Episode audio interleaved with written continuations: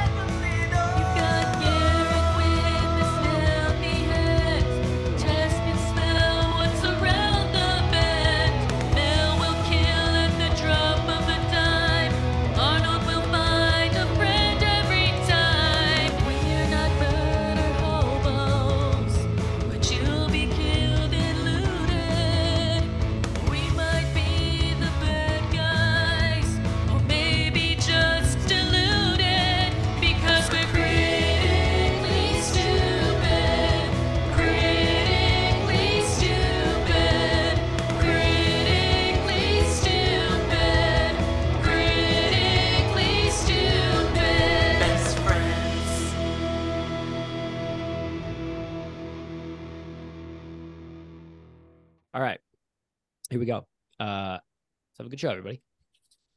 Don't tell me what to do. Have a bad show. It's What's not like going it. on, everybody? Welcome to your soon to be world famous Dungeons and Dragons real play comedy podcast, Critically Stupid. I am your host and dungeon master, Alexander James, and we're gonna have a bad show according to Garion. Worst I'm very ever. excited for that. First one, yeah, first one ever. First Can't one.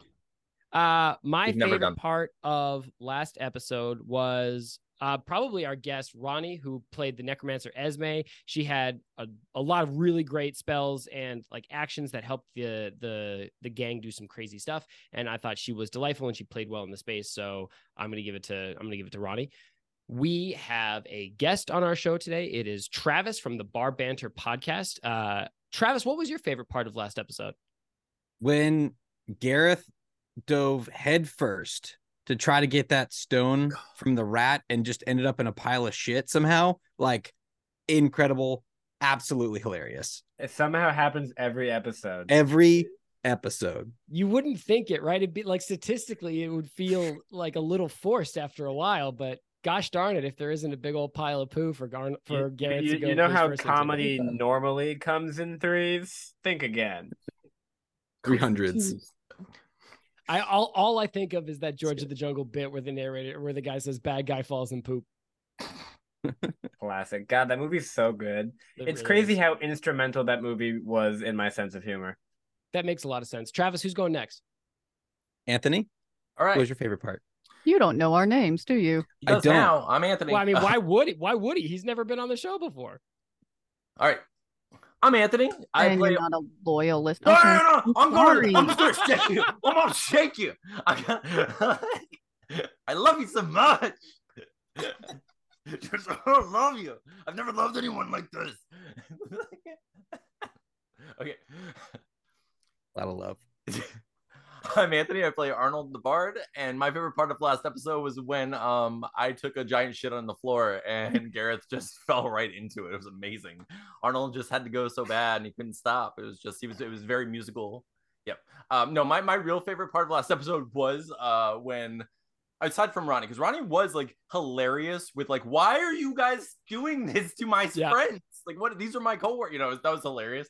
I really liked when the mouse came in and I like my whole body, I was just like, I got this. I'm doing something right in this campaign. Like I'm finally like I'm in the right place at the right time with the right spell. Nothing can stop me. I finally have this stone that we've been looking for. This is it. We're gonna hit credits on this campaign because like I got this. And then Alex was like, nah, instead there's a beholder that's gonna pop out, ruin your life.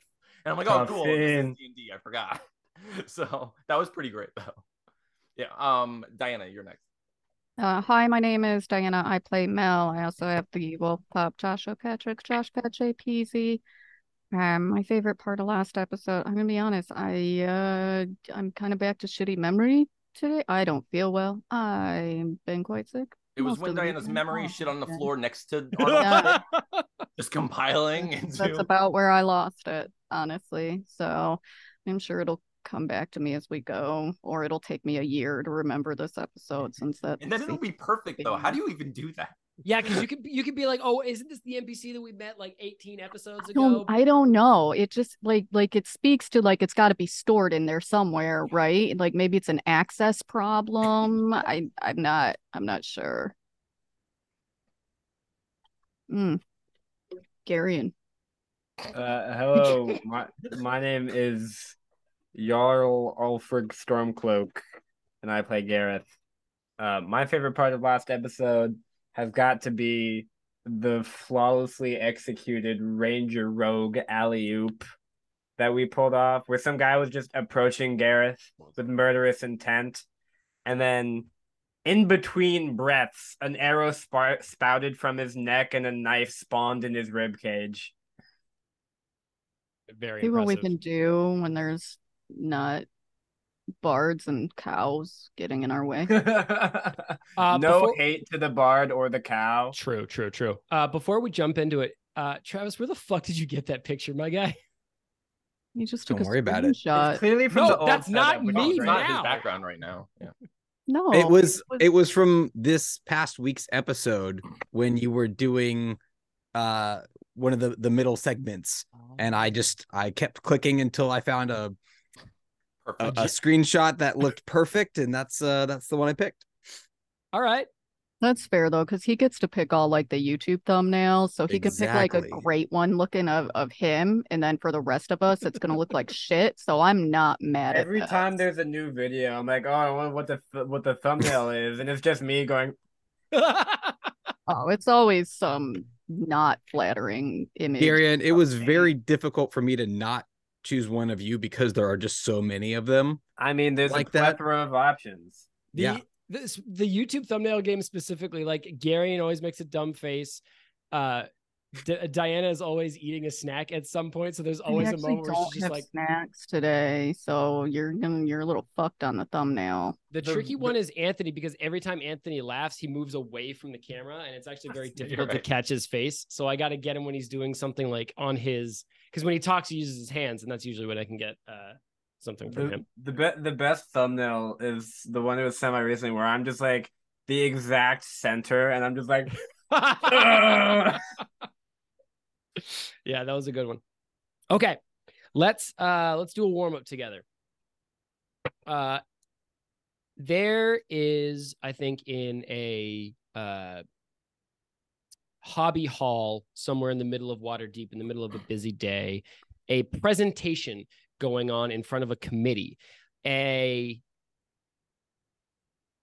enthusiast, I think he would refer to himself as, is presenting his newest creation, the official pitch for the Waterdeep Rumble Downhill Fury Soapbox Car race. He's got the prototype and he's pitching it to the committee.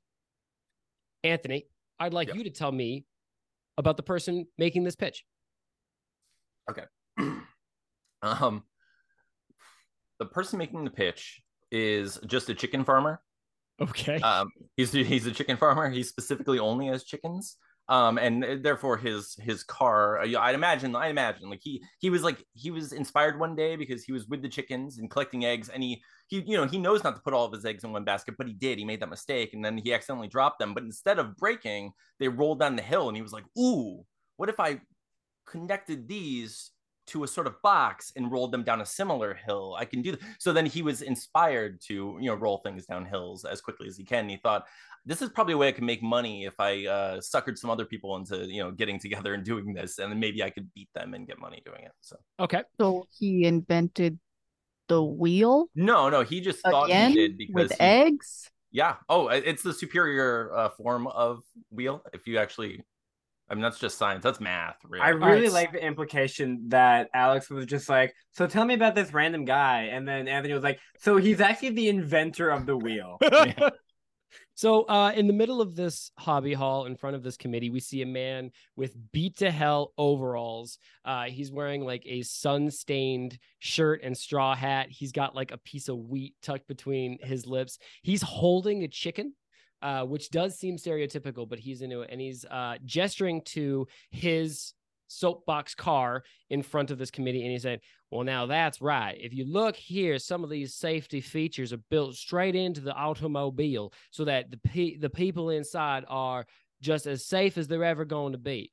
And he walks around the car and starts pointing out some of these features that he's installed to make the race more exciting. Garion, tell me about some of these features that are in this soapbox car that would be exciting in a downhill fury race. Uh, all right, so it has a handful. One um, is a basket of eggs to be used as projectiles. Fantastic. Um, two is the same basket of eggs to be used for snacks. Uh, three is the also the same basket of eggs used to fuel the car. Okay, obviously. wait, wait, hang on a second. Hey, the the the the eggs are the fuel of the car. You said? Yeah. Uh huh. Okay. All right. A finite resource. Well, no, that's what the chickens are for. It's the nitrous. Um, and then there is also a flamethrower. Okay. So we have a basket of eggs and a flamethrower. Uh, Bessie, give me- Very multi-functional basket of eggs, by the way. Bessie, this uh this chicken farmer goes around to the other side and starts pointing out some of the uh what he labels as family friendly offensive devices. Uh what are some family friendly offensive devices that he has strapped onto this soapbox car? Family friendly and offensive? and strapped on. Now, do you mean offensive, like to offend somebody, or offensive, like offense and defense? That is up to Dianna in this moment. But no, I feel too much on the spot. I'm too sick for this. All right, fa- family friendly. It's a Just fucking, weapons. Just what fucking weapons? run by fucking. Chi- this is like the fucking Tesla of fucking soapbox cars. Like, like you know what's offensive about it? It's it's got uh, an auto driving feature that sometimes just explodes, but at least when you die, you take your opponents out with you. Okay. All right. Very good. There's an auto drive semi exploding feature. Also, the flamethrower I feel like was covered. Cool, cool. Good energy coming into the spot. Travis, Yes, sir. after I the showed up. after, thanks, thanks, Bestie. After the chicken farmer talks about his uh his chicken basket and his flamethrower and the self-exploding GPS feature, um, there's a member of the uh committee that stands up, and it's this like glasses wearing small dude with a bag comb over and a clipboard. And he says um excuse me i think due to the safety concerns of the race i think this car should be excluded. I'm not sure that the self-exploding gps is a good idea. Dweeb. but the rest of the committee travis fucking loves this car. And i would love you to tell me why the rest of the committee casually throws the safety guy under the bus. Bootlickers, all of them. I imagine, first of all, they all probably have some money on the race already. okay They're all sure, going to be sure. gambling. And I would also assume that they are making money off of the explosives that are being used in the car. And so this is just a giant money grab for the committee anyway. They don't care about the actual racers or their safety. They're just in it for profit. Okay. Um, really quick for bonus points, can you tell me who the number one seed is in the Waterdeep Rumble Downhill Fury race? Travis. Sorry, I'm I was I was I was still with Travis. Get out of here, get. Oh, uh, uh, since I listened, totally listened to last episode since not, out. hey, Travis, it- I'm gonna be real. None of this was in last episode, my guy. Oh, perfect. Got it.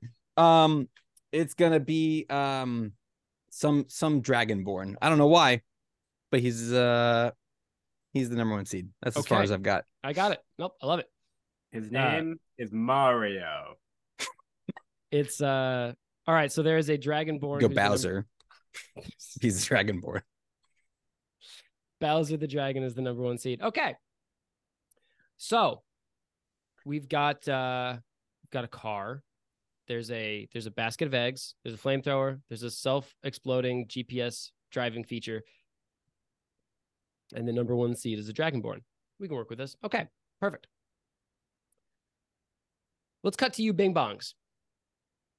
Gareth, you are strapped onto a dead rat the size of a donkey. And I think actually, as you're struggling with if you're here, if you're there, Gareth, you can still feel this rat growing. Like the enlarged spell is still on it. So, like, it's sprinting with you attached to it. And you hear screams and people throwing themselves out of the way and boxes breaking as this thing like careens clearly through a crowd. And, but you hear like the pop of soft, like bone sockets and flesh squelching as this rat grows bigger. Normal. Can, so before we like get into it, can we iron out the whole splitting in two thing? I don't think so. No, I'm, I'm gonna have more fun with that like as we go. Word. Um, Arnold and Mel, I'm gonna have you sort sort of start up. The, I'm gonna assume you just went up the stairs chasing after uh this dead rat and the stone of Golorr. We're gonna leave Ronnie's character behind you. She's gonna maybe come back one day because I had a lot of fun with her and she's uh, fantastic. But as she's not here, I don't really feel comfortable uh, piloting her meat puppet without her uh, here for it. So you guys are gonna jump out onto the street to a very curious scene. The sides of this street, it's a it's a you're at the top of a hill looking down into the I think like the southern end of the trades ward into the sea. Is everything okay over there? Are you guys Yeah. all right? You can't say meat puppet. Why not? because then Dianna makes a face, and I can't. I'm, I'm just gonna watch it happen, and it's a slow motion explosion of hilarity. Slow motion explosion. Uh you're looking at a downhill street that uh is actually quite steep and cobbled as it curves down into the sea ward and you see like the harbor and the the sea wall of Waterdeep but what's curious about this is the sides of this street have been lined with big hay bales and there are crowds lining the hay bales on the on the outside peering in and milling around and there are uh, i mean you smell like roasting meat and there are people selling ale. And at the front of this uh, street sort of at the top of the hill is a large crowd of people uh, standing in the street milling underneath a big banner. Garion, you hear screams and commotion and Make a Constitution saving throw for me, Gary. Okay, okay, okay, okay. Hold on. I'm not stalling. Hold on. Constitution, yeah. Constitution. Huh? We'll see about that. We'll see about that. Ooh, six. okay you have one hand wrapped around like the leather thong of this of this necklace that this rat had. dianna i swear to christ we have like an hour and a half of content to get through. Can you just like button your shit up? Anyway garrett's holding a g-string in one hand and on the other end of this g-string is the stone of Golorr which is hanging from this rat's mouth. Um Gareth, you feel your legs and feet like slam against the cobblestones as this rat grows and drags you with it. And you I think you get the impression of motion as it is barreling through obviously some kind of crowd, but you are very busy because you have the clear sensation of a pair of burning hands grabbing one of your arms and like pressing into your skin and you feel their hands like burning into your skin. And you're going to take five points of damage. Now, I will say that we're going to reset hit points because I have been intentionally for the narrative keeping you guys moving from storyline to storyline. So let's reset hit points. Take five off your total. Dianna, I'd love you to track your hit points for once in your life. And Not gonna happen, bestie. we're going to go from there. Dianna and Anthony, you see on this banner in big, huge, jagged letters, Waterdeep rumble, colon, downhill fury. And you see 25 to 30 soapbox cars lined up in starting formations. Each of them has uh, one or two racers in them. There is, I mean, for all intents and purposes, this race is about to start. There's like a gnome at the front standing on a podium with like a fantasy flare gun pointed into the air. And everybody's like sort of hunched over their wheels, and the air is sort of like expectant, except that everybody is staring at two broken cars, a scattered hay bale, and the rapidly receding form of a donkey to horse sized dead rat with what appears to be your rogue strapped to it as it takes off sprinting down this raceway. Turn it around, Garrett. See if you can win. I it kind of seems like I am winning. and uh you hear the gnome whisper to somebody and then another official who's wearing like an NFL referee uh jersey and hat sort of shrugs and then the gnome fires his flare gun. I, I thought I thought somebody was going to first one to catch that rat wins. No way, man. Nothing stops Waterdeep rumble downhill fury.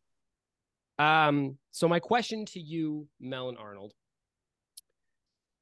is which soapbox car do you guys take to chase after your dead rat and uh, associated companion? There are a number on the start line. There's uh, most of them look fairly similar, although some of them are quite kitted out. Clearly, this is like a hobby race where people can either kind of buy a stock car or build a custom one. There are a number of them in the back where people who weren't sort of uh, expecting to start the race just yet have left unoccupied.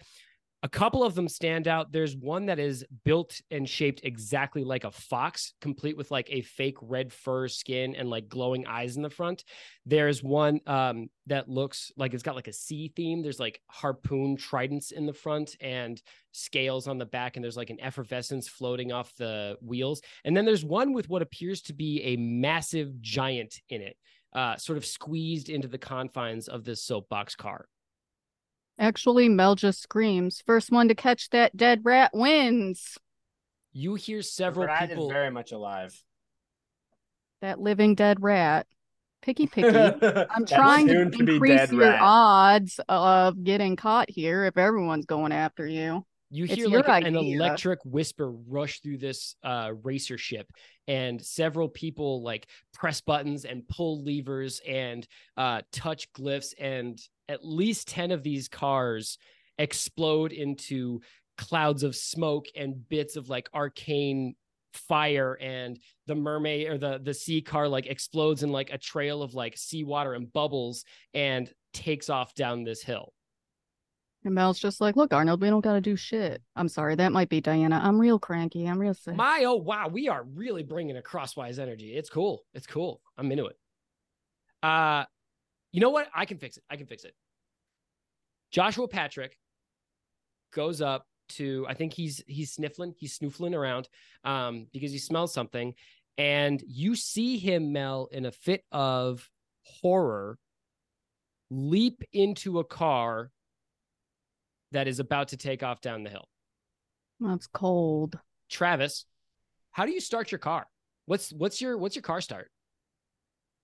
Um, well, I have to gas it up, and that includes basically an entire barrel of ale.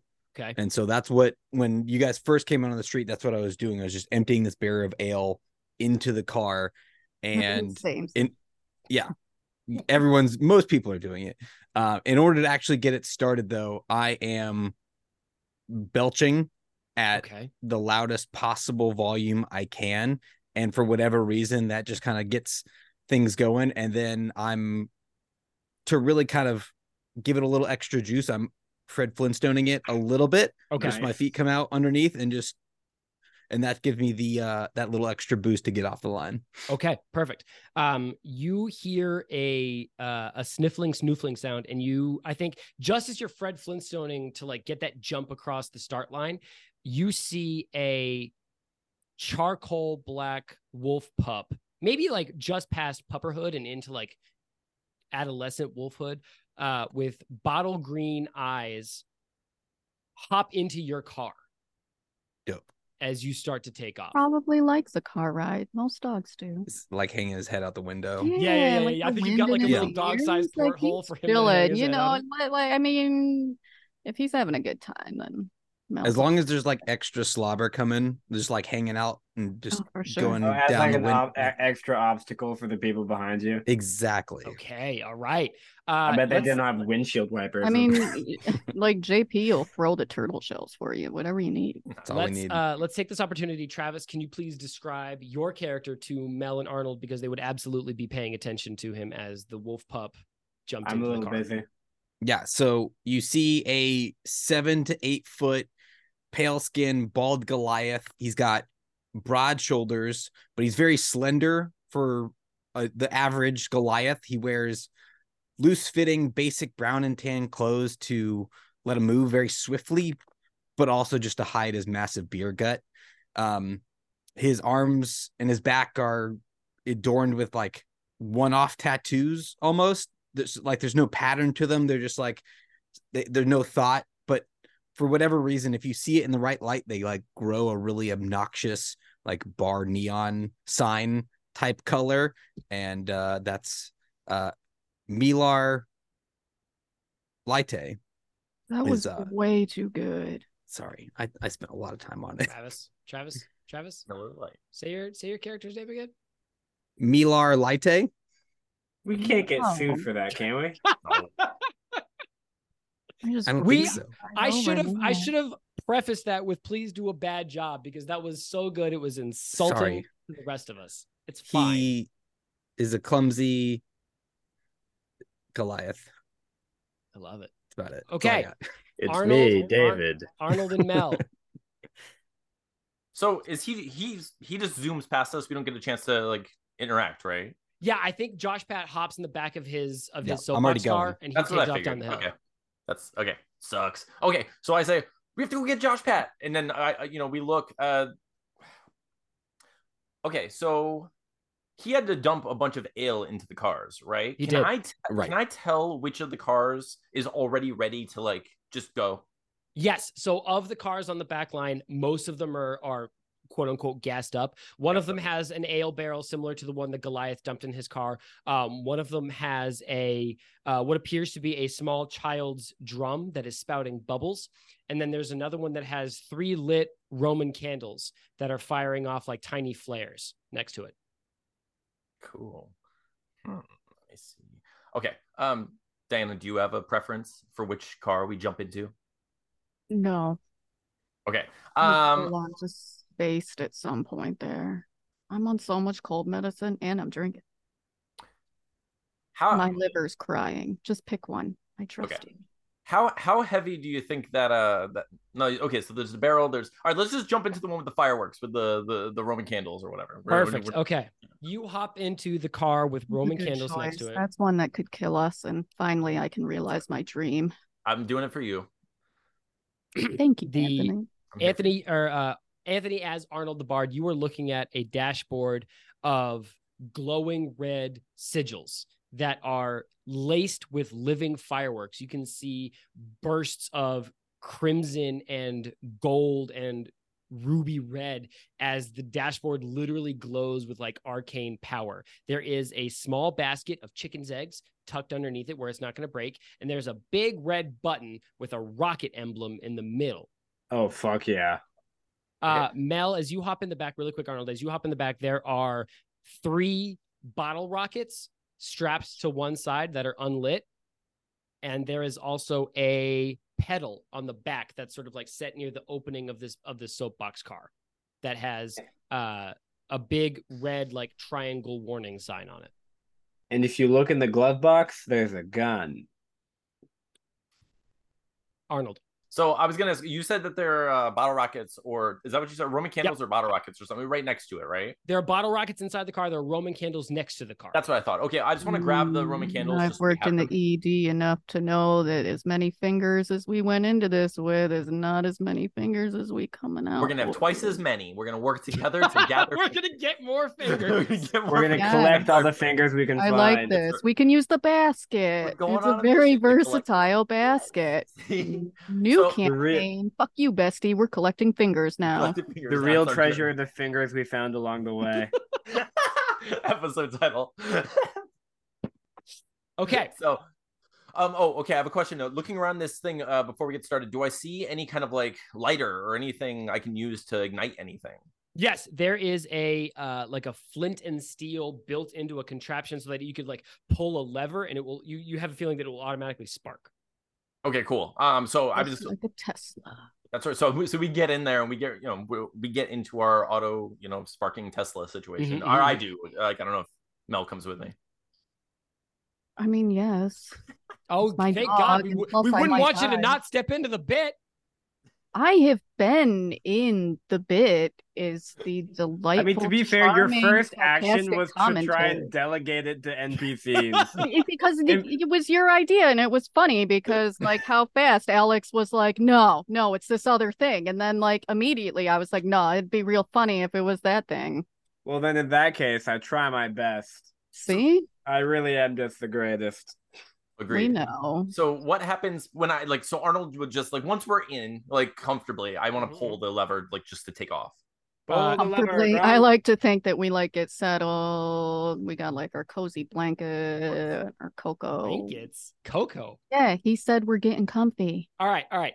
Anthony, you hop in the into this soapbox car and you get set. Your heart is pounding. You know that your best friend in the world, Gareth, is strapped to a living dead rat growing larger right. by the second, and the world powerful stone of Golorr is clutched in its jaws.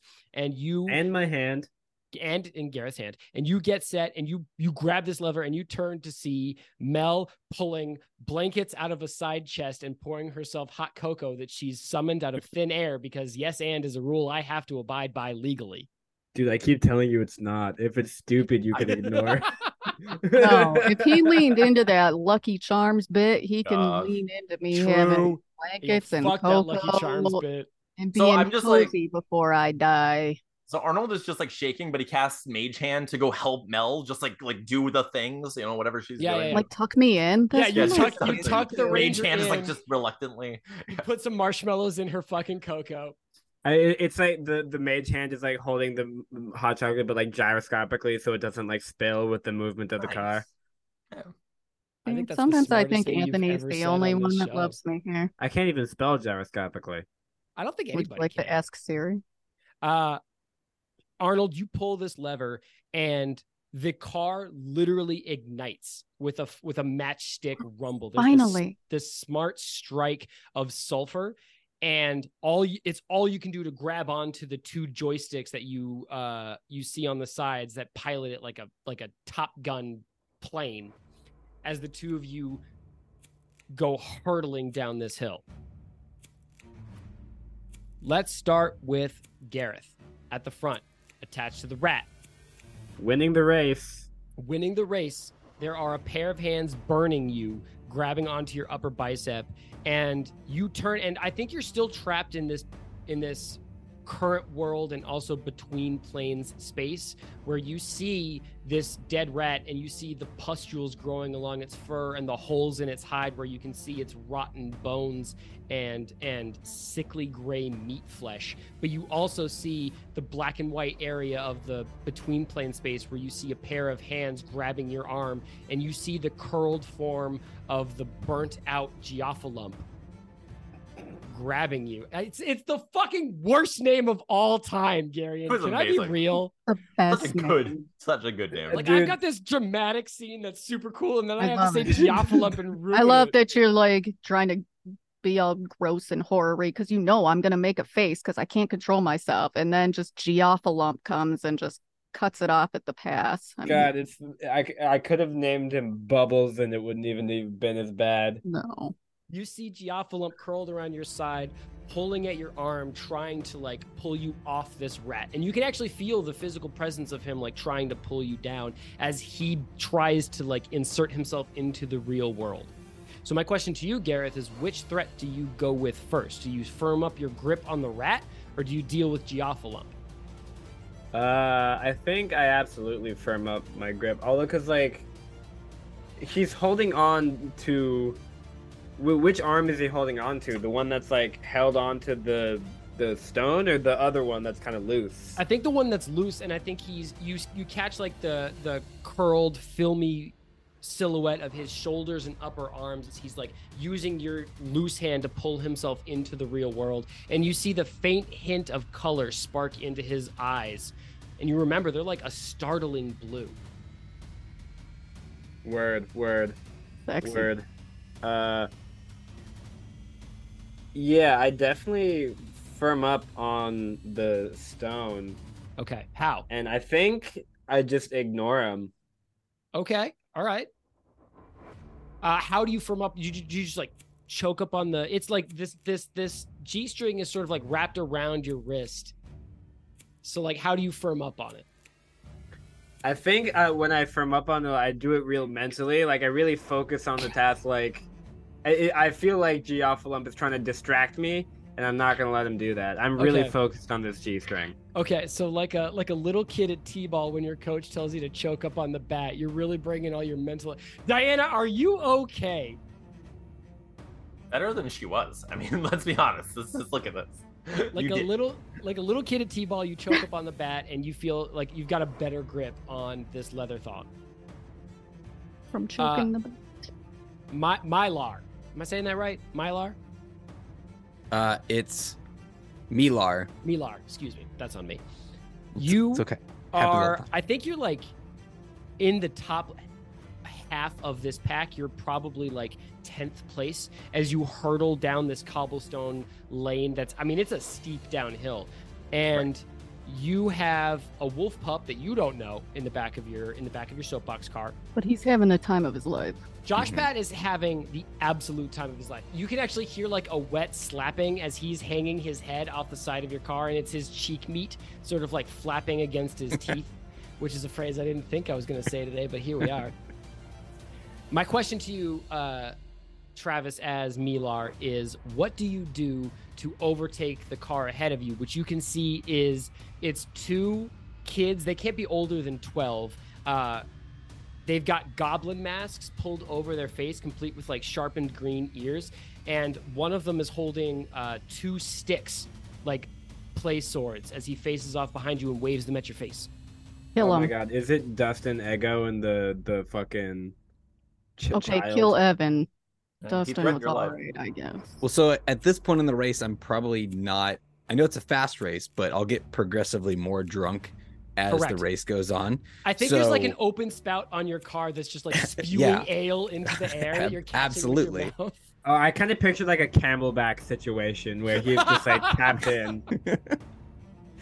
So I think I'm gonna start, like actually use some of the stuff that the car has at this point because I'm a little bit there, Yeah. and I have just I installed a rune that when I push it, it just lets off this crazy dragon roar Okay. and just scares the shit out of these little kids. And hopefully they're just gonna, you know, swerve off into some Nice. some hay bales. All right, I love it. So you press this button, and the front of your car, which I'm now seeing is like fashioned as two ale. It's like one ale keg, but you've cleverly had a hinge design so that it actually splits open, and then this ale keg like roars Yeah. in a in a lion scream. But the doors are just cardboard. you No, know, for sure, for sure. Boxes. Like yeah. clearly, effort's been Yeah. put into one part of the car. right. Um. Roll a. Do you have your character sheet pulled up, Travis? I do. Okay. Roll a. Oh, let's call it a charisma roll. Charisma. Yeah, add roll a d20 and add, just add your charisma bonus to it. I have a plus zero to charisma, so Could be worse. Could be worse. No riz. I got a seven. okay. The front of your car opens and like a dying squirrel scream comes out of the front of your car because it's not warmed up properly. Uh, and it sounds like what, Gareth? Which is pretty terrifying. Um, you see what the the goblin youth standing in the back laugh, like clutch his belly and laugh at you, and then he uh, smacks his sticks together, and a plume of black smoke lit with uh, sparks explodes from the back of this car and obscures uh, the entire street in front of you. And I You would just like to make inked, bro. I would like you to make a dexterity saving throw, please, Travis. If you need any more foley work, let me know. That is a natural twenty Wow, you are really for a total hitting the ups and downs of the spectrum here. Okay. for a for a twenty-three, if that matters. All right. So beside you, this this smoke like obscures the entire street, not just your car. Uh, beside you, you hear like a high pitched slam as two soapbox cars, two soapbox cars collide. There's the voices of like alarms and screaming, but you almost like using your instincts that you don't even need to see. You weave through the invisible traffic and collisions, and your soapbox car breaks through this cloud, and you look behind you to see four other cars piled up as other cars are sort of like slamming into them. But you are you have now cut the field down to maybe you're like in the top five. I'm I'm pulling a uh we'll call it a lightning McQueen because I have a three year old and there's a car that's upside down. I'm lifting jump the car wheels? up, bouncing off the wheels and and clearing the rest of the field. Yes. Except for the you know the cars that were already ahead. Yeah, you see the shadowy like silhouette of something definite, and you you pull another like lever in your soapbox car, and it launches up on these like sick hydraulics that you've had installed in the bottom, Yeah. and then bounces off the wheels of another car, and then with a hard slam, you the car and Joshua Patrick the wolf pup. Uh, hit the road and like fishtail a little bit, but then you get control and s- continue to like scream down this street. Yep. Arnold and Mel, you see ahead of you, some distance ahead of you because you're at the back of the pack, you see a plume of black smoke. You see three cars slam into each other as the p- as the drivers like lose control, and then you see rising out of the smoke like an angel ascending to heaven, Milar Light with Joshua Patrick in the back, like rise out of the smoke, and you see like Joshua Patrick turn back and like wink at you, Mel, as he and this like giant like E.T. yeah, yeah, yeah. in front of the like the full E.T. in front of the moon. And then this car slams into the into the street ahead of it. So you know Josh Patrick is safe. Nice. How do the two of you navigate this ob- obstacle? um, can I see enough through the plume of smoke to to navigate, or do I have to do something to obfuscate? Or I think you have to do something to deal with the smoke because Like it's mitigate it very somehow? thick. okay, um, I don't have any spells or anything that would help the that, but I I guess I could I can create more smoke. I could light one of the. I could. I mean, listen, we can create lights. I, um, unless Dianna, do you Only have we could like drop a giant whale in front of everyone. If Uh, only you uh, my character starts crying, just remembering uh, Tess, just just Hey, immediately rip, knowing. rip Tess Tickles. Way to bring it up when the wound is still fresh, Mel. Oof. Um. Okay. So. I don't have anything. Okay, I'm gonna say I'm gonna s- ju- just because I have nothing else I can do as far as Except that- spells or anything. I'm going to. What? Do you have something? No, it's just the. can't we see when it's dark? I can see when it's dark, but not when it's smoky. I don't know if how that's going. You know, um, I'm going to. I'm just gonna throw it out there because I have no other ideas for the smoke in particular. So I'm just gonna say I light one of the Roman candles and point it forward as like a light, like kind of Okay. like hoping the Like light a would, beacon. Like a beacon that would show us if anything's in front of us, so we can dodge or what. All right, I, I actually like this. Is like Arnold, you've got like one hand on a joystick, and then you've got a lit Roman candle held in front of Yes. you. You're careening through the smoke. Make a dexterity saving throw, please. I got a 19. Oh shit. Okay, yeah. Uh, you see these car wrecks lit by the light of this Roman candle ahead of you, just in time to like jerk your jerk your jerk your joystick. Sorry. Hey, You're what a right, that's exactly what a what I bad did. what a bad word to stumble on. You know what I mean? Yeah. You So grabbed anyway, it- Arnold was jerking his joystick. you jerk your joystick and swerve your car around these wrecks. And after what feels like several minutes, but it's probably only like 10 seconds or so, you burst through the smoke Yes. and you see maybe like seven cars ahead of you. One of them is this like pale skinned uh, Goliath with Joshua Patrick in the back of his car. There's uh, six other cars. And then in the distance, I think you see uh, this dead rat with Gareth attached to his side neck situation. It is at this point, Arnold, that you hear a deep set roll of thunder and white lightning forks the sky and it starts to rain because it is a cold spring day. And your car starts to slow a little bit. Uh, at the front, Gareth, yeah. you have successfully uh, pulled yourself into this world and not Geophalump's world. You've choked up on uh, this this leather string, and you feel like you've got a you've got a handle on the moment. So, how would you like to proceed in this moment? Uh, so I think a clarif- a clarifying question. You, you said I was like torn in half, right? Yeah. So if half of me is here attached to the rat, where's where's the other half? I think there is a part of you that is in the space between planes that Geophalump is using as essentially a ticket to ride and is pulling mm. himself into this world. How big is the rat now? The rat is about the size of a draft horse. Can I? So you know how I picked up that like weird chain knife from that guy? Yeah, the That's the spinning, the spinning blades. Can I try to like stab that into the rat and use it as like reins on a horse? Yes, right now you are sort of dangling from its mouth. I will say to do that efficiently, I would recommend getting on top of or like adjusting your balance because from where you are, you're only going to get about half the half the rat. Yeah, because I, I I imagine I have my left hand like it on the stone in Yeah. its jowls. Yeah. And then I would like use the other hand to like hook it into its shoulder or something. So I could All right. kinda, Oh, like- so you're gonna okay, yeah, I can see that. You so you're gonna go up and sort of like stab down. Yeah. I'm into that. Roll a dexterity attack with disadvantage, please, Disadvantage. Why would you say that to me? because I'm the worst.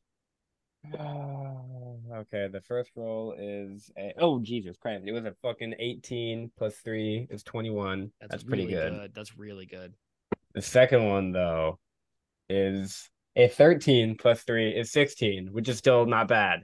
All right, still pretty good. So you lunge up to like stab this this giant growing rat in the spinal cord or like towards the shoulder blades where you know there's like some important nerves there and you feel those burning hands pull your arm back like attempting to like stop you from doing this essentially but But like I'm way too strong. you're way too buff, you're way too ripped, and you stab this rat in the meat of the shoulder blades, and you hear it squeal around the muffled gemstone ball gag. Will you that's squeal? Stuffed in it. Who? Whoever Here, I I can do this squeal. Go ahead, Gareth, please. Thank you. Horrifying, literal goosebumps. God, I should do this professionally. and um you feel like you've got a good handle on how like w- how this rat moves because you can feel its muscle tendon writhing against the bottom of this knife milar you are screaming down this hill jumping up the pack you feel really good about it. Your uh your your burst of speed through the through the smoke really propelled you forward. The pack behind you is falling behind you, and you've got a wolf pup hanging out the back, really amping up the vibes in your car. So it's kind of going Best day aces ever. for us. I mean, it's going well until there is a explosion of noise and movement on the right side of this street as the hay bales uh, separating the street from like the side streets throw get thrown into the air. And a carriage with a team of horses in the front careens into the street hitting some of these soapbox cars and like one or two of them like slam into each other and the the sea themed one with the harpoons like uh lets out a burst of bubbles as it like drifts and tries to catch its uh catch its balance as it as it fishtails.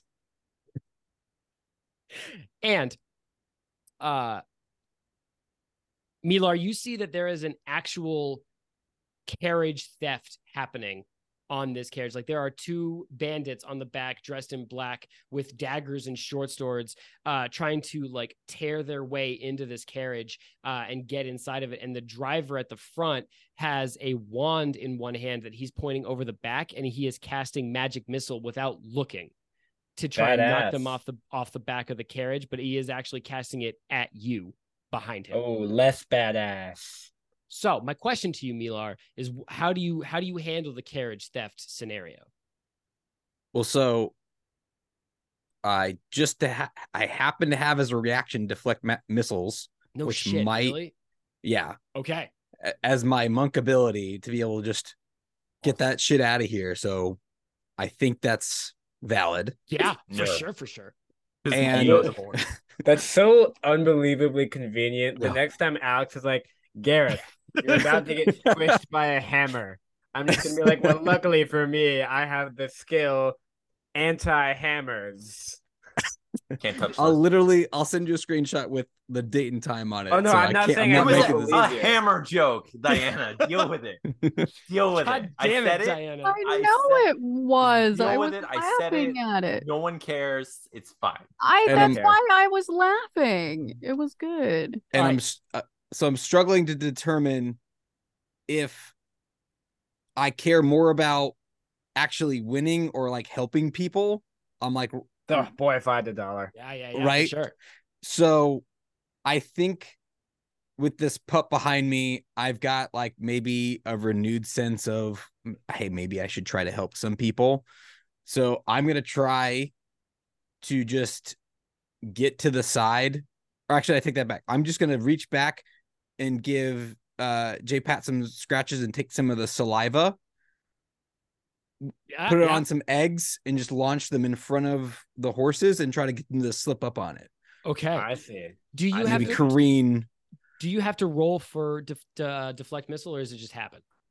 It's uh I mean all it says here is range 20 feet. It's it's a hit DC of plus six. It's a hit So- DC. I don't know. Does that mean you roll for it or I roll for it? Hang on, let me look it up. I guess I roll from it. I, I probably roll for it. And I add six. I go Come pee while we're doing this. Yeah, you know what? Let's actually take a pee break and then we'll come back. Okay.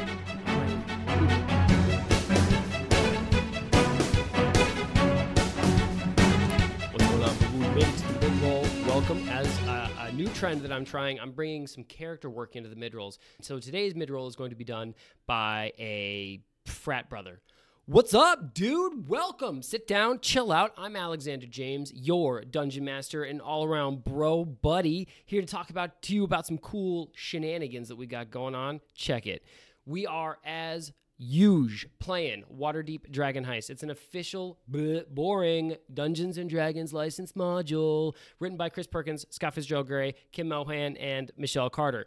Um, if you or any of your fellow brothers or sisters or letter pals would like to get into D&D, I recommend you go to dnd.wizards.com. They got great stuff there for you, bro. They've got beer mugs, they've got shot glasses, they've got uh, whiskey tumblers, they've got all manner of like drinking accessories and you can get them you can get them just sent right to your door it's the coolest thing man dnd.wizards.com check it out if you want to be a character on this show critically stupid go to twitter tag us in a post hey, at Crit Stupid, your jokes are so gut bustingly funny. Or tag us on a post on TikTok and be like, hey, what's up, TikTok? Today I'm talking about Critically Stupid. Ah, they're so funny. Do that stuff, and then you could end up as a character on this show. And then Alex, the DM, he's gonna make you, he's gonna make a character with your name, and then they'll do stuff, and it'll be funny. Maybe he's not very funny, but it, your character could be funny. But that's you, not him these ding dongs, these guys right here, doing that big YouTube subscription push, trying to get to that magic number of 1,000 subscribers, and that's like not a lot. I got more. I got more brothers than that in my fraternity, Omega Beta Beta. Uh, but these guys are still trying to reach a thousand. Sucks for them. Uh, so if you haven't yet, subscribe to their channel. They do funny stuff. Not Alex, the rest of them. Uh, share the channel with one of your brothers or sisters, your letter pals, and you know let them know and be like, hey guys, this is the perfect backdrop for uh, date rape Saturdays, and they're gonna love it. Really, like it's it's just funny enough that people aren't gonna notice you slipping powder into that beverage, and they're gonna uh, they're gonna laugh, and it's gonna be great. Uh, last week, these these ding dongs had an amazing guest on the show. Her name was Ronnie, and her handle is at Chibi Tweets. Um, I'm gonna have Alex put it up here on the screen uh, for you watching on YouTube. She was amazing. She had a great time on the show. These guys loved having her. Hopefully that we can we hopefully we can bring her back because her character was so much fun. And yeah, JJ out.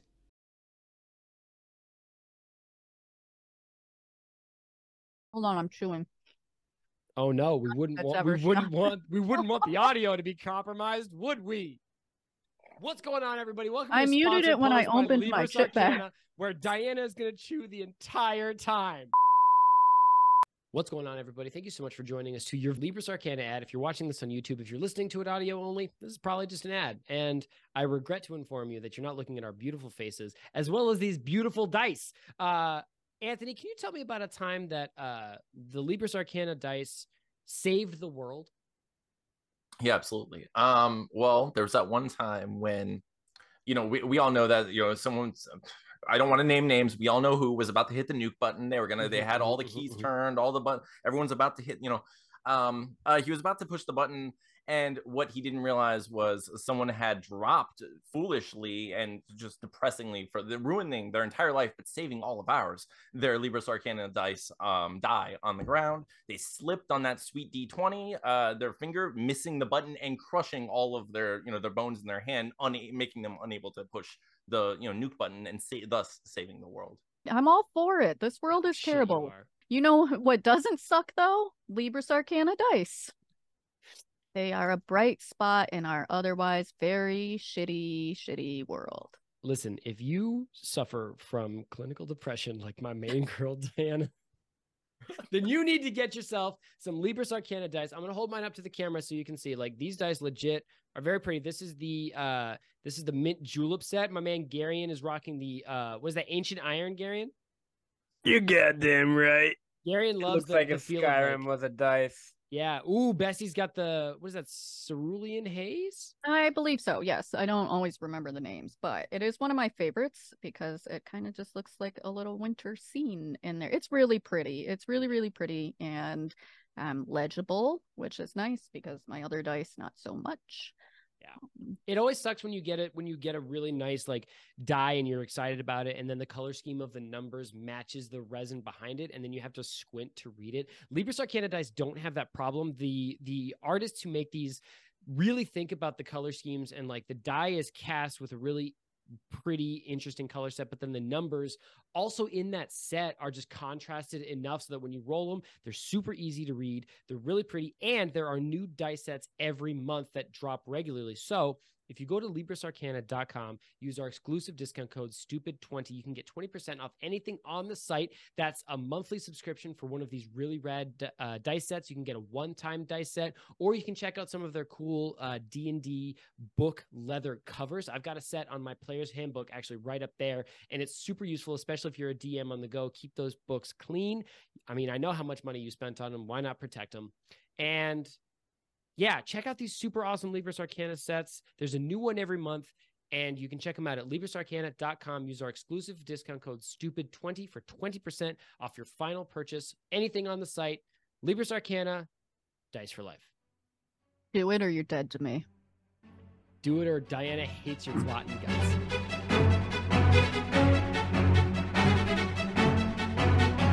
Okay, so uh, what's going on, dear listener? We're back. We've peed. Everybody's got a fresh beverage. Everybody's refreshed. We got we got a sneak hint peek at Travis's dog, and she's fucking adorable. And you wish you could have seen her. Um, and I'm gonna come back and say, Travis, I actually looked at deflect I did missiles. too. So you have the opportunity to catch one of these magic missiles if you would like to, and throw it back at the carriage. That's fucking sweet. Yes. I want to do that, but I don't know what I have to do, and I don't know what I have to roll to, to catch it. So, starting at third I was, was trying to look that up. you can use your reaction to deflect or catch the missile when you are hit by. So I'm going to make a roll to hit you, and I'm literally going to roll a four, which is super cool for me. Uh, so you can catch it as the ability. Yep. Uh, the damage you take from the attack is reduced by 1d10 plus your dex mod plus your monk level. So roll a d10. Uh, and your monk level is five. Is that what we agreed on? Correct. All right. So, So, add, I rolled a nine plus five, so fourteen. and then what's your dex mod? Uh, dexterity is plus three. Okay, so you're going to take minus 12 points of damage. So you catch Sweet. this. I'm healed twelve. You catch I'm this magic sober. missile. And Oh, it's this like is a- inc- it's- incredible. It's, like a hit off a John. You feel fucking like enlivened. And uh, For four hours What do you or more. what do you want to do with it? Do you want to throw it back or do you want to throw it to the side? You now are holding a Do you want to throw it back? a living pulse of well, you Throw can it- throw it at the carriage or you can throw it at one of your competitors. so that was what I was thinking. If it's if it's um if it's still part of my reaction and not an action Yeah. in a sense, I would like to um yeah, I want to throw it back at the carriage. I Okay, want to just take it gonna- out. That's going to cost you one ki point. So you're going to have to keep track of that. I gotta fi- yeah, I got that. Okay. Even if ki you're, point, and then I you're just lying to roll- me, it's fine. Definitely keep track. No, I got it. Um and then it's I I think I still just roll damage or You make the attack with proficiency. So you're going to roll uh, for your spell attack, and then you're going to add your proficiency bonus to it, which I believe is three for fifth level. right. That is a four plus three, so seven. Okay. I'm uh, all over the map. you caught it like like you were fielding a fastball into like outer field. However, you threw it like the designated hitter after they'd been drinking at the at the bar for several hours. So I think you Damn. you ping it off a cobblestone and it slams into the wheel of this carriage and offsets the Okay. balance a little bit. Okay.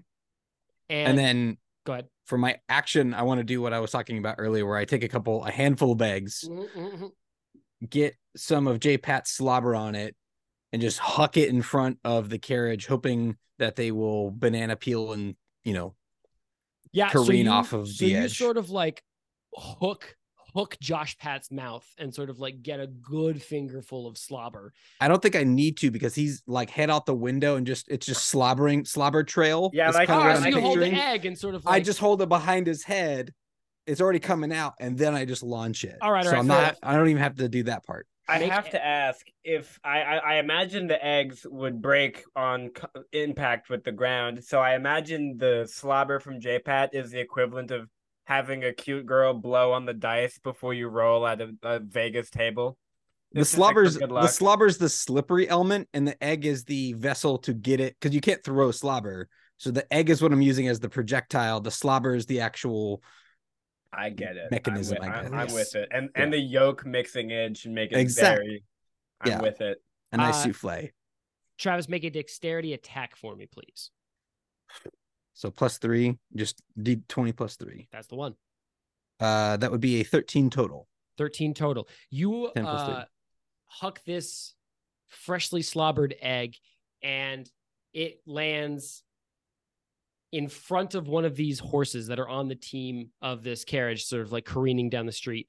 And with a high pitched scream, Gareth, can you give me a horse high pitched scream, please?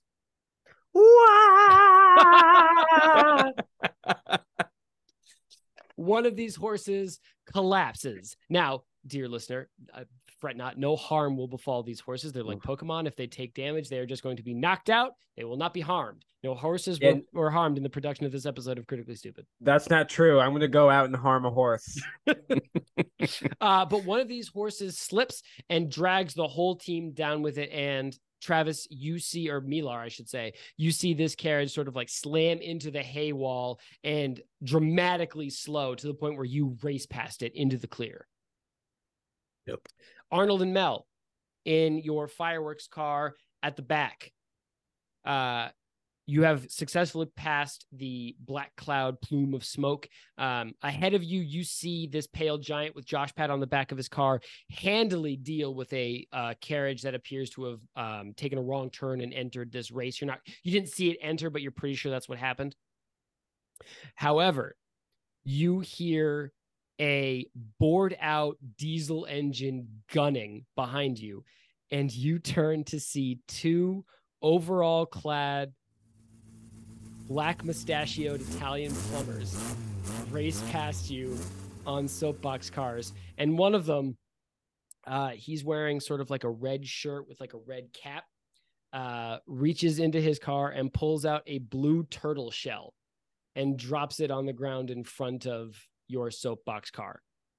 Hey And Alex, do you it's know? only one after Gareth, so I'm not. yeah, gonna do you know the rules of how blue turtle shell works in Mario? Um, yeah. So, Arnold, I would love you to tell me. Uh, Are you sort of- googling it right now? sort So what I- you would do. Are you So- go- so, you son of a bitch? Are Arnold- you googling it? Arnold, who, who is a big fan. Hold on, Arnold. the- I hate to interrupt you, but everyone look at Alex right now. He's googling what a blue shell does in Mario Kart. No, I'm not. He's gonna. What What did I do to you, Alex? You're gonna Google it and be like, "Ah, damn, I did nothing to deserve this." How much do you think it weighs? Like, could I like? I think it weighs I- like a pound. It's empty, so Okay. like not that. He- Right. There's no turtle inside of it. God forbid. Okay, so like we're just careening, and Arnold would see this shell appear in front of him and instinctively cast Mage Hand to just punch the shell out of the way. Okay. what happened? Uh, left or right, Arnold. Um, right. Okay, you cast Mage Hand and you punch the shell, and it slams. Actually, before I tell you what happens, roll a dexterity uh, attack, Arnold. Let's see uh, how well you hit it with this Mage Hand. You got it. Come on. Boy, this episode is fucking D and D rules light. I tell you what. We're just playing Mario Kart. okay. Um, Best Terrible. day ever. I yeah right. I, um, so Arnold unfortunately rolled a three on his dex attack. Okay, uh, I think Arnold, you can cast Mage Hand. That's fine. Um, I don't think that you slap it out of the way enough. So now, I think what just happens is you just move it just enough out of the way that it misses your car. Okay, cool. You don't get to direct the attack. Um, and I think behind you, you hear a high pitched shattering. And then a small child says "Wahoo!" and freezes in place. And then you see another car splinter against the back of that car, like uh, a tide against a rock. And then uh, there's like a scream of pain.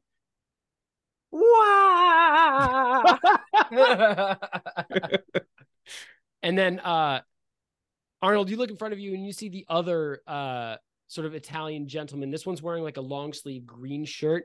Um, he flips you off and yells, "You a son of a bitch!" Kill yourself. You weren't gonna get sued before. Nah, I'm still good. I'm still good. We like to flirt with copyright lawyers. What's up, baby? It's fine. All right, Anthony. Yep. What's the move? You are Okay. facing off against two Italian plumbers on cars. Okay. Um. So are they in front of us now? Did they? The, like, I think the red one is in front of you because that's where the turtle shell dropped, and the green one has drifted behind you into Mel's sort of like POV. And Okay. also notably just said kill yourself. So I Yeah, mean, Luigi did tell you to kill yourself, which which is a little Uh, or the to- unnamed green Italian right the fantasy sort of like green Italian plumber gentleman. Okay. So so he turns to like flip me off, like you know, like kill you know, kill you, you know that. Um. That So you to kill yourself. Yeah. when Yeah, when, yeah. when he when he does that, um, I cast minor illusion in front of him as a brick wall, and I just go and I just kind of point like Damn, Like- oh, damn. Oh, wait, like Alex- the Alex, Looney here's a thumbnail Tunes for you, thing ready? where, like we go we can go right through it. It's not real, but he's gonna right, be but for him it is with by Looney Tunes rules is what I'm saying. No, no, like for him, what I what I want is for him to turn around and get scared and like fly away. Is what I'm hoping. It's, it's it's a joke, Anthony. Oh, Looney Oh, I'm Tunes with the Roadrunner and the Coyote, and he painted. Okay. So I has the blue shell just now rocketed off into my like direction, or Arnold, you see this blue shell careen in front of your car away from your mage hand, darting around this red shirted Italian gentleman with his black mustache and spinning downhill around this curve that you see all of these cars uh sort of like turning around.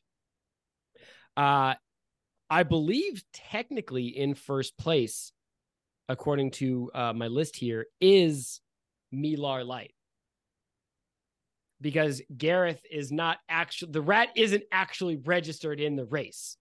wait, but that me, oh, I am There's still nothing winning in the, the rule race. book Did I not specifically Loki, says like, that a rat pull can't him race. into the race though by saying whoever gets the rat 1st Mhm. I get. Oh, that's a good point, Dianna. I guess you did. Oh All fuck! right. That means I'm technically getting the rat. Uh, so well, yeah. I, I, mean, just because the rat gets hit, it might help you. Listen, all I true. know is Mel I'll heard brace kill for impact. yourself. It'll be it'll be She's chill. adding some shit into her cocoa. Yeah. She's ready to be Make- done. make a dexterity saving throw, please. I'm, so I'm gonna roll for this. the rat, and I have terrible news for you, my dude. I rolled a 19. Sick. I rolled a four. So I think you hear like a high pitched whistling, almost like a mortar shell whistling through the air. And you look behind you to see a volleyball sized blue turtle shell spin and slam against this dead rat's back ankle. And this rat fully freezes and Do rats flips. have ankles? Yeah. yeah. Surely they have Yeah, ankles. sure. They're mammals. They have feet. They have ankles, right? Yeah. right? and this rat flips over and starts like freezes in place flips over due to the inertia and starts scraping against this cobblestone street which essentially acts as like a very fine sandpaper sort of like grinding down its face and bone and musculature into like a red streak. It's got to have let go of the stone by now, right? i think actually the opposite. Its jaws have frozen around the stone tightening its grip It kind of sounds like his jaw has been shredded into sawdust from your description. The bottom of it is slowly shredding into sawdust, and maybe on your next turn it will be loosened into you being able to like try and pry it out. However, what I want to know is as you guys are slowing, uh, you're probably at the top of this rat, like it toppled with you on top of it. You've got the knife sort of buried in its spine. Yeah, yeah, yeah. You hear a callous laugh, uh, cold and high pitched, and a set of boots on cobblestones. And you turn to see Geophalump step into this world. As you remember him last, what was he wearing when you last saw him, Gareth, on that fateful night with the with the fire? So this is such a weird reference, but you remember Toy Story 2? Yeah. You remember that that like old farmer toy who was like in box? It's, Prospector? it's it's that fit, like with the hat and like the overalls and the red shirt and the beard. Stinky Pete? Is that what he's called? Stinky Pete? Yeah. Holy shit, I haven't seen this mo- that movie in so long. Yeah, Dianna, so he's how the dressed like fuck do you not remember Pete. what we did last week? But you I pulled don't Stinky know. Pete out of nowhere. I don't know. Okay. My All right. mind is a dark, mysterious labyrinth. Gareth, you see Geophalump wearing his suspenders and he's holding his pickaxe and he's wearing a 10 gallon cowboy hat with a notch cut into it. And you see him like hook a thumb underneath the strap of his suspenders and take a huge breath, a satisfied breath. And he looks at you and says, There's nothing like the smell of the real world, is there? And then he strikes down at you with this pickaxe, attempting to pin you into this dead rat. Uh, and he's gonna roll a six. I think as he fucking biffs, Gareth is gonna stare him in the eyes and, and go, uh, You're lecturing me about the real world. Like I'm the one who lit you on fire. Okay. All right. Um it is your turn, Gareth. So you have an action um, uh, uh, available to you if you'd like to do something. The the rat Light him on is- fire. The rat is slowing. I like to think of uh Juffalump as like standing on top of this rat, like he materialized like out of you somehow. And so the two of you are like astride this rat carcass that is frozen in place as it sort of like grinds down against the street. I think um I I th- I think I'm gonna just just keep keep the dramatic eye contact, right? Okay. Uh-huh. Uh go go for real heart to heart here. Uh, uh, uh and I'm gonna say um I regret every day that you burned to death in that tragic robbery. But you have to realize that it would have made no sense for us both to die. Yeah, I, it was tragic. It was terrible of me. But you what? What you wanted me to rush in there and burn to death so it could be a nice, happy tragedy? But for the, I'm wording this so bad. You're For good. You're the- good. You're for great. the- for the both of us.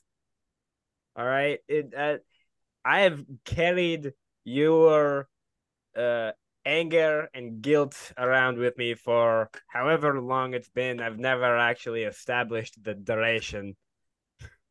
Several years at least. Two It was last month, actually. Two weeks. it was like the day days. before I met. It, it's like I met Arnold as I'm running away. yeah, yeah, yeah. Arnold's like, "What's that fire?" I don't know. It's whatever. okay. I think uh Giaffalump looks at you, Gareth, and says, You could have saved me.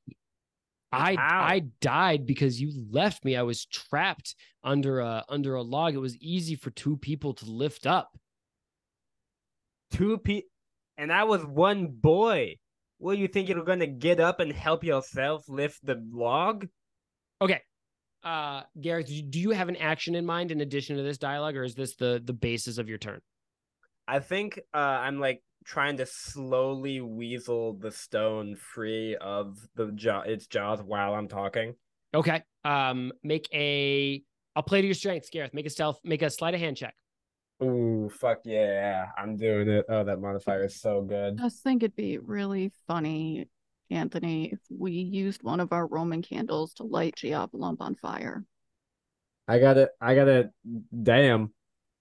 Dark and amazing, yeah. It's like it's like what if Alfred got killed in a robbery and Batman had to watch? It's like Jesus again. anyway, uh I got a 24. Okay. Um, Damn.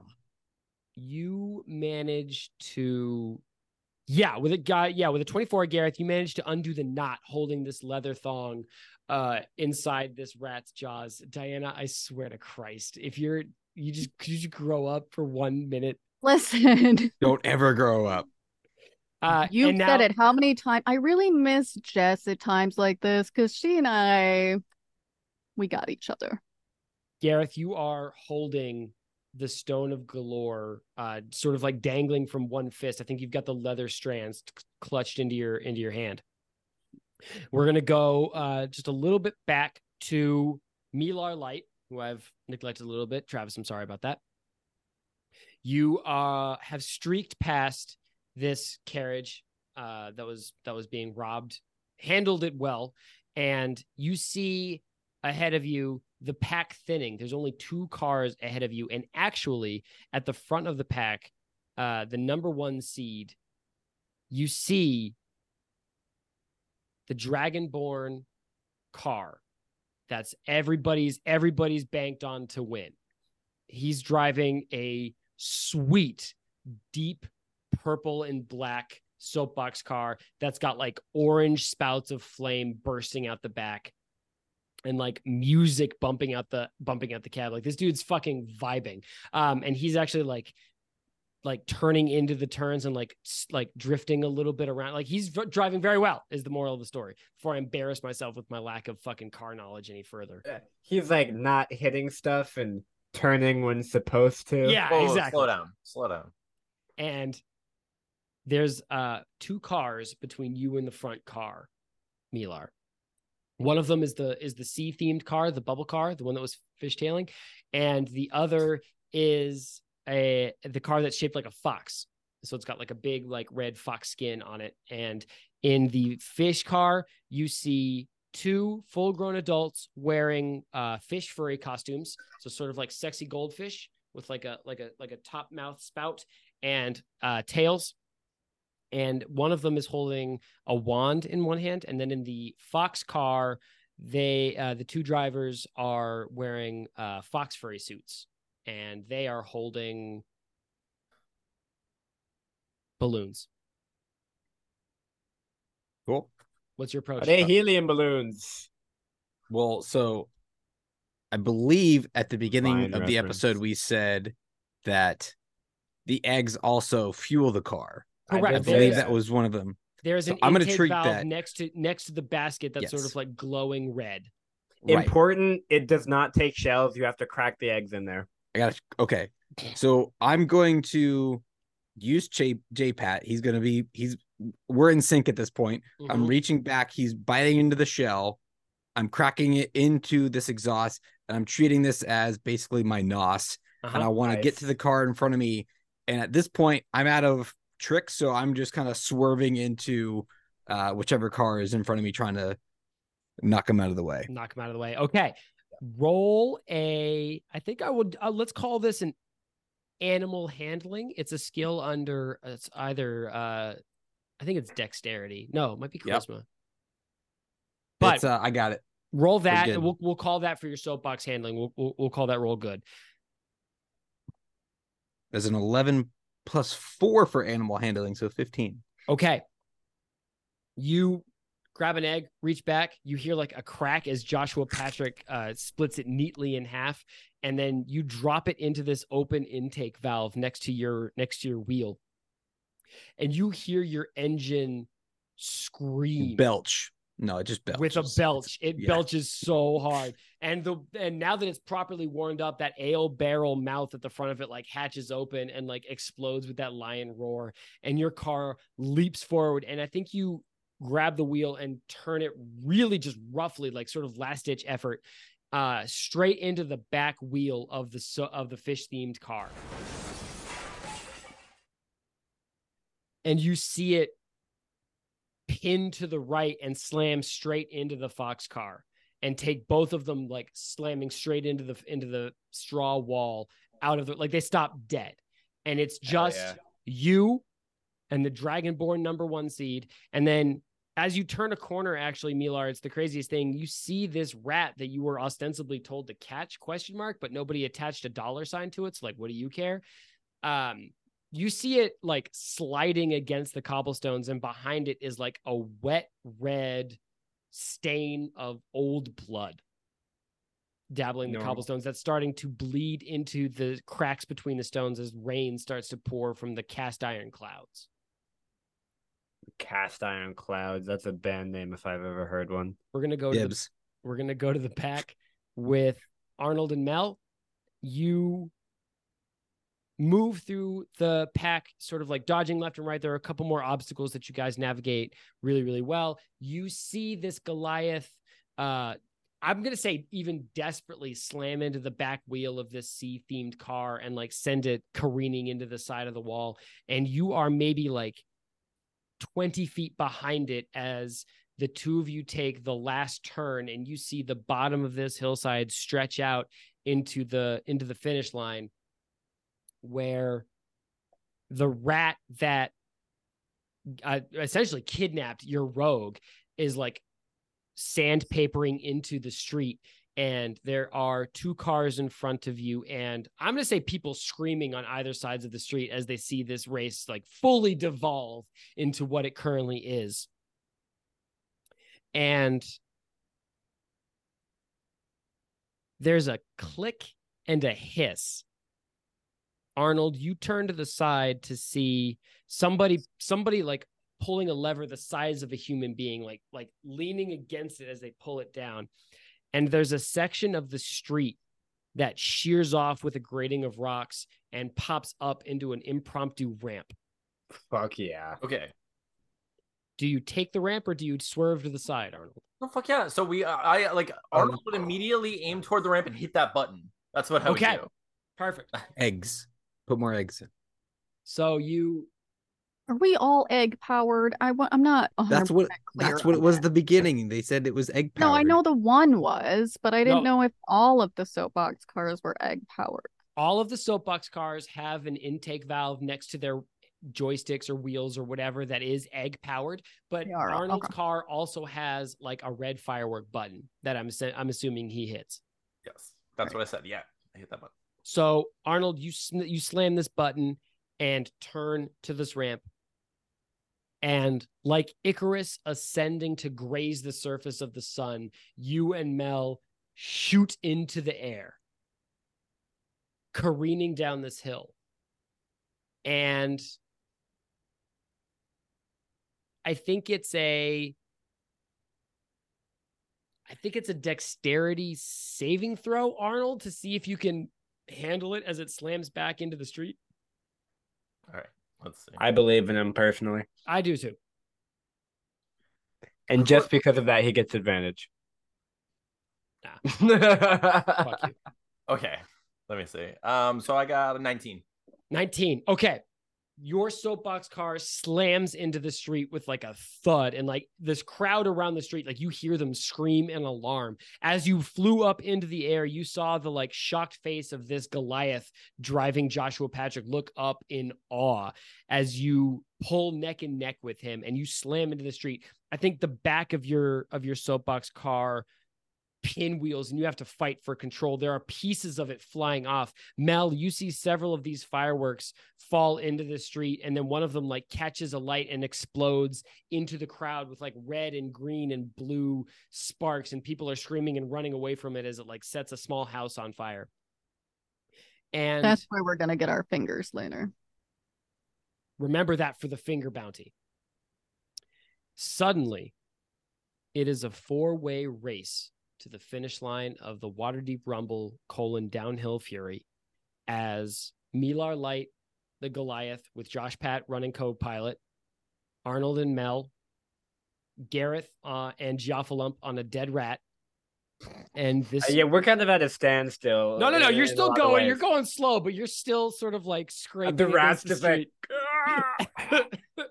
um, as you all come neck and neck for the last like 10 feet of these of this race, and you pull up, and Arnold, actually Mel, I think you turn to see this dragonborn for the first time, and you see that his car is like low down to the ground and aerodynamic and has like a bored out like screaming boar head engine poking out of the out of the front.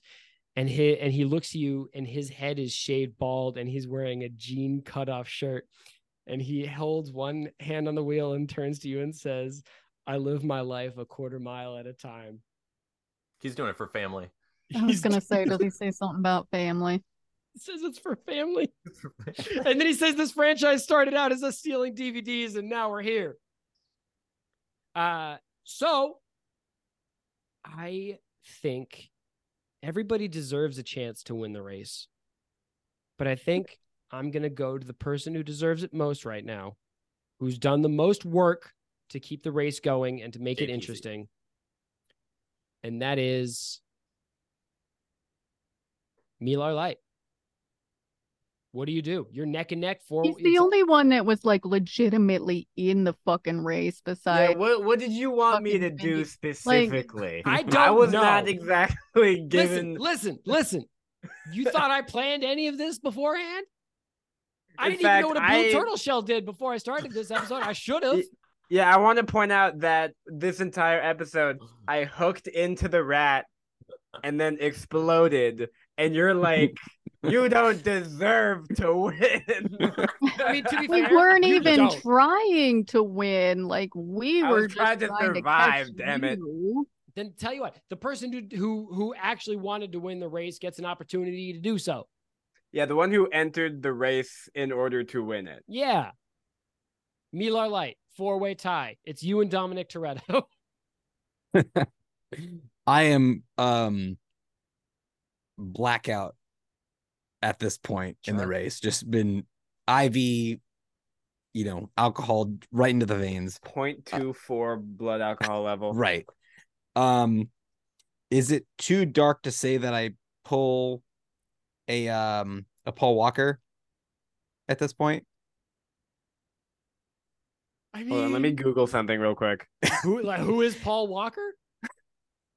and make it to the end of the first movie at least, right? And, and like by by being a hero at at the end of the You first pulled movie, out the Fast and Furious reference. I I'm just saying. I mean, I mean, listen, hey, listen, I'm drunk the- driving while you're the- racing. You're the guest. You can do whatever you want. That's what I'll say. All right. I'm I'll I'll at least make an attempt to do the same thing I did again and swipe the Dragonborn to try to get him to careen off into the hay bales. Okay. Um, you pull on your wheel because he's he's sort of like next to you, and the two of you like collide. Your soapbox car and his slam against each other as you all like sort of skid into the last like 10, 15 feet of this racetrack. And he looks to you and his eyes dig into yours, Milar, and he says, How how could you? And he's and he says, You were you were one of my family how could you betray me like this? And then the How could you do this to me, Dwayne the Rock Johnson. I'm I attempt to eloquently say some sort of rebuttal, Mhm. but again, I'm blackout. So. I'm dog, you doggo, uh, fuck you, and then I just careen off into him. beautiful. I think really well put. Uh, Josh Pat barks at all the right moments to sort of like under unders underlay what you're saying, He's the hype man. Yeah. and you pinwheel, and actually like one of your wheels of your soapbox car breaks one of his, and he has to he has to make a choice, staring at the finish line, staring at you, who he swears is his family, of does he does he finish the race or does he save his own car? And you see him pull his soapbox emergency brake and like slam into the side hay bale as you milar light coast across the finish line as like i imagine the ends of like the sides of your wheel beer keg soapbox car are like falling off Oh yeah. There's no wheels. I'm just it's skidding across. it's just like sparking it's it's just like Yeah. the undercarriage like hits the Wood. cobblestones yeah. Okay. Uh all right. Milar Light wins the Waterdeep Rumble downhill fury. And Gareth, I think you your your rat corpse stops like a few feet shy of the finish line, but you I don't imagine you super care anyway. No, I do, I, do have um, a, a, a resolution for Geoffilump here if you're willing, but we Yeah. can cut it out if you're not with it. No, let's do it. Get in there. Okay, so I think as the rat corpse finally kind of tuckers out, um, Just gets tired. yeah, uh, so I think I'll like stand maintaining eye contact with Geoffilump. Can I do another little, uh, just like stick the stone of Golorr in my pocket, do a little sleight of hand, so who knows which pocket it's in or whatever. We can not worry about that also. Uh, I'll just say you have it in your possession and we can just Okay, move cool. on with that. And then I think I want I want to look at him. How close am I to Geoffilump? You're Like, both could I stand- s- could I stick an arm out in front of me at, without like touching him? Yeah, I mean, you're both standing on this like comically large dead rat corpse. I think he is on one side of it, and then there's a big old tire track in the middle, and then you're standing on the other. There is a physical and metaphorical gap between the two of you. Nice. Okay, so I think I'll like just kind of stick my hand out dramatically, and I'll lo- look at him and be like, "Both of us have not moved on since that day. You're here in anger, and I'm here in regret, and I think both of us need to move on." And then I think in a turn of events, rather than me going towards or going to my knife, Gareth is going to try to teleport his knife to his outstretched hand.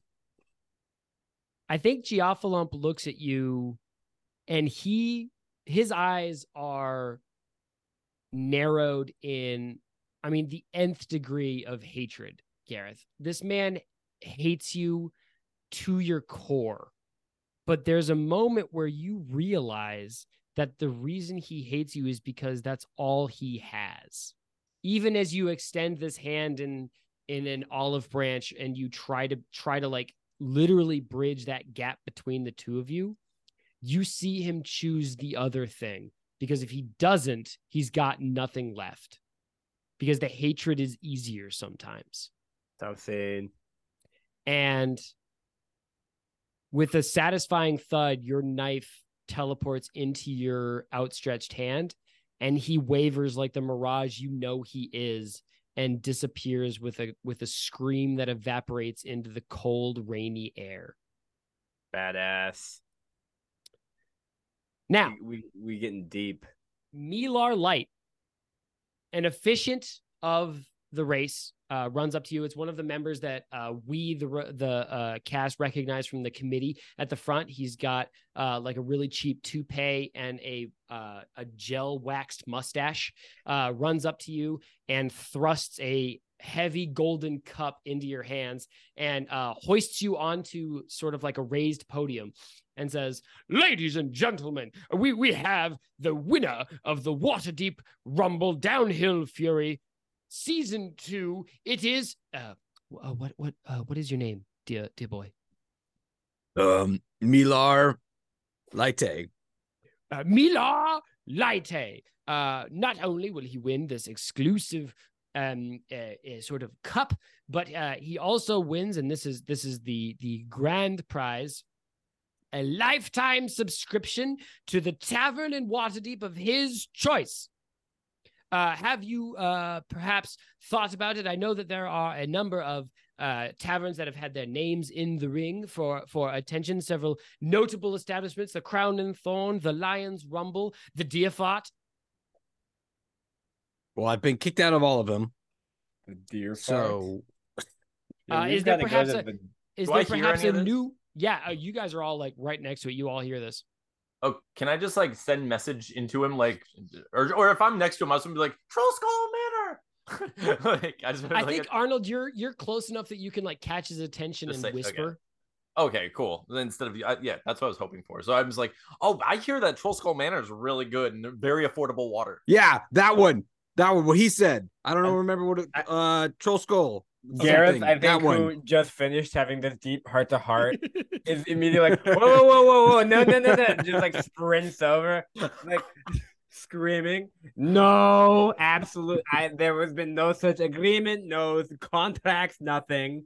The uh this wax mustached official Gareth looks at you um sort of down his nose at you because you're like covered in blood and there are like several burn marks in your sleeves where Giafalom's hands have like burnt through your clothes.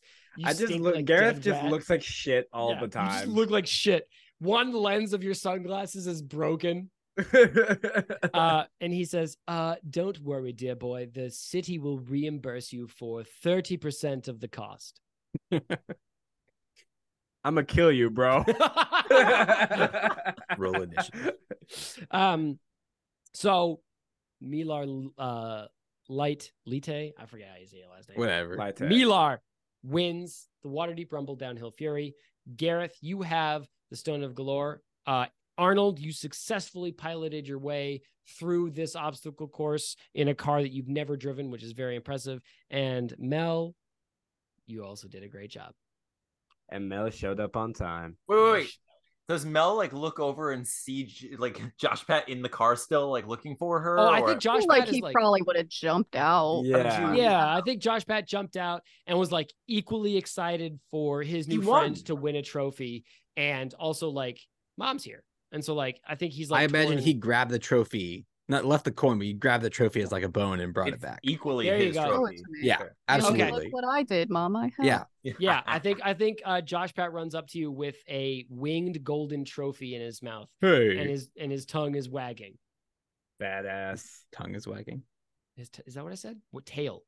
His Tail. tongue is wagging. Well, you know what? His tongue's wagging too. Fuck it. Sure. His tail is lolling. Okay. Uh before we close it out, Travis, thank you so much for being with us. Thank you for being a guest on our show. Um, could you please tell the audience about your many shows and endeavors and where the people can find you? Yes. So I am a co-host of the Bar Pan Bar Banter podcast. I have been drinking as well as my Mhm. character. Um, the Bar Banter podcast, and we are an unscripted comedy podcast that tackles everything from the absurdities of everyday life to the latest pop culture trends. Mhm. We make listeners feel comfortable and a part of the show while listening. And our topics tend to invoke irrationally passionate feelings towards the discussion. We talk about things such as what's the best Starburst flavor? Uh, wh- when you're flying, does the person in the middle seat get to claim both armrests? Or things like which okay. children's cartoon would make the best prison gang leader? And uh, we record every week. We release every week, every Wednesday, sometime in the morning. You can find us on Spotify. You can find us on Apple, Google Podcasts. We have a YouTube and Instagram that hopefully we're going to be updating as soon as I get off my ass and do it. But you know, we're uh we're all around and you can Bestie feels that in his bones. Do, is there a, like a multiple choice of cartoon character? Because there's a lot of children's cartoon characters. I'm There's a honestly, lot of- I'm uh, I'm going with Dexter from Dexter's Laboratory. That was the That's first thing I was there's thinking of, honestly. many that you he, not bad. Not bad. I think that one we ended up going with Papa Smurf. Interesting. He's maybe- already or- basically a cult leader, so Can- might as well. can- if if the main character is more than one person, do you get all three? Because I think Ed, Edd n Eddy would run someplace. I mean, they can't even run their own cul-de-sac. Why would you think they run a, a prison? Like That's true. Let's get Kevin in there. three, Actually, Then you you could pick like the Powerpuff Girls I was because they're exactly. super powered. Yeah. but mean, that's the would they this is the would the dumb shit we Powerpuff talk about. would the Powerpuff Girls be in a gang? Absolutely. If they like were that's in prison, whole- absolutely. Dexter and Papa Aren't- Smurf be in a gang just as Dexter would likely as the absolutely be Powerpuff. Girls are. Yeah, and they were all Craig McCracken, so if you would like to hear the actual version of this delightful show and not our doped up have been drinking our playing D&D for- Wish.com yeah version. if you don't want the wish.com version of the bar banter podcast travis where can the people find you Yeah, we're on Spotify, Apple Podcasts, Google Podcasts, um, everywhere where you get your podcast except Stitcher because they're gone. Um, and uh, yeah, we're we're everywhere. all right everybody go find the bar banter podcast. I mean they're the the topics they tackle have been interesting to the point where we almost started recording an episode of the bar banter podcast here on our show. So i can only imagine that they actually do it well on their show and you should go check them out. Uh travis thank you so much for being here. You have been a delight Absolute pleasure. Thank you guys for having me.